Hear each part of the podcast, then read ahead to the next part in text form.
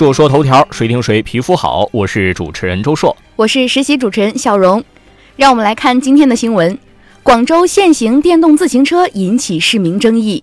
据媒体报道，近日，广州市人民政府关于电动自行车通行管理措施的通告征求意见稿发布，提出对电动自行车实行分路段、分时段限行，全程不少路段被列入限行，限行时间包括全天、白天早七点半到晚七点半和早晚高峰。限行路段集中在天河区、海珠区、越秀区等几个中心城区，通告引发热议。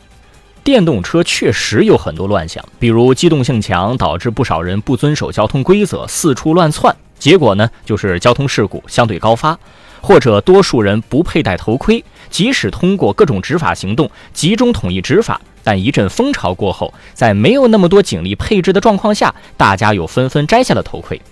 但是啊，我们应该看到，电动车的这些乱象归根到底是人的问题，而不是电动车本身的问题。况且，经过多年来电动车新国标的实施以及各地的挂牌政策，超标电动车已经逐步被淘汰出市场了。那么，留在市面上的大量国标电动车是符合法律法规标准，可以上路的。如果五六年前我们还可以说大量的违法交通工具在路上行驶的话，今天的电动车已经不再适用于这句话了。群众出行无非就是几种选择，要么私家车，要么公共交通。当短途且需要灵活出行的状态下，基本就是走路或者电动车共享单车。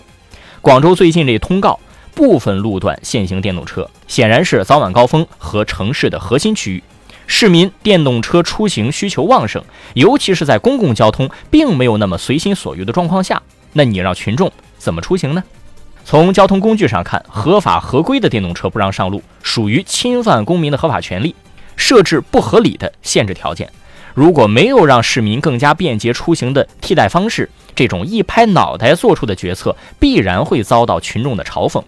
当年大范围禁摩托车，导致了出现违规电动车在街上裸奔了数十年。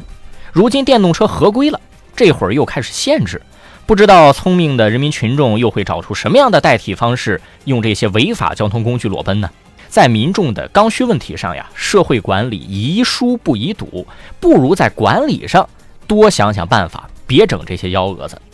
说说头条，谁听谁皮肤好？我是主持人周硕，我是实习主持人笑容。下期节目咱们接着说。